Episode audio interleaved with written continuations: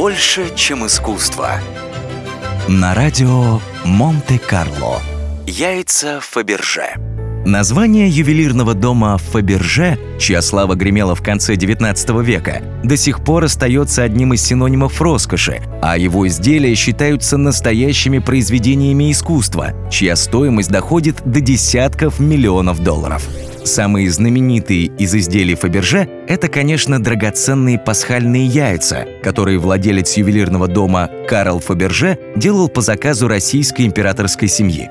Традицию дарить близким яйца Фаберже заложил Александр III. В 1885 году он заказал первый из них в подарок для своей супруги Марии Федоровны. Карлу Фаберже был дан карт-бланш – Яйцо могло быть каким угодно, но главное условие, чтобы оно было с сюрпризом.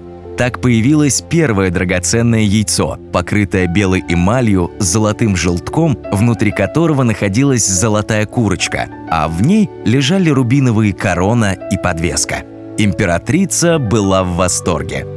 С тех пор подобные подарки на Пасху Александр, а впоследствии и его сын Николай II делали ежегодно.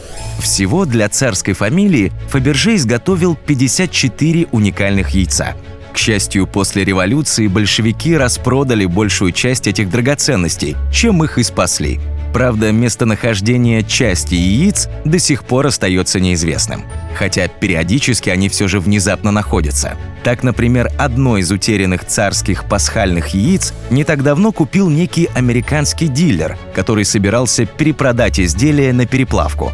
Покупатель все никак не находился, а поискав, наконец, диковинный товар в интернете, предприниматель с удивлением обнаружил, что это работа Фабержа. После экспертизы американец выручил за него уже совсем не 500 долларов, как планировал, а целых 33 миллиона. Больше, чем искусство. На радио Монте-Карло.